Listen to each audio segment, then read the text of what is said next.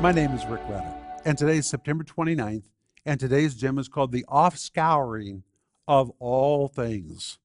And our verse is 1 Corinthians 4:13 where the apostle Paul is describing how he feels about how the world has treated him. After he has served and given his life and has been such a benefit to society, rather than society appreciating him. Listen to what he says. He says, We're made as the filth of the world, and we are the offscouring of all things. Filth of the world describes the grime that's left around a dirty tub of water. What do you do with the grime that's left around a dirty tub of water? Once the water goes out, you pull out your rag and your scouring devices and you begin to scour off, scrub the ring around the tub to get rid of it.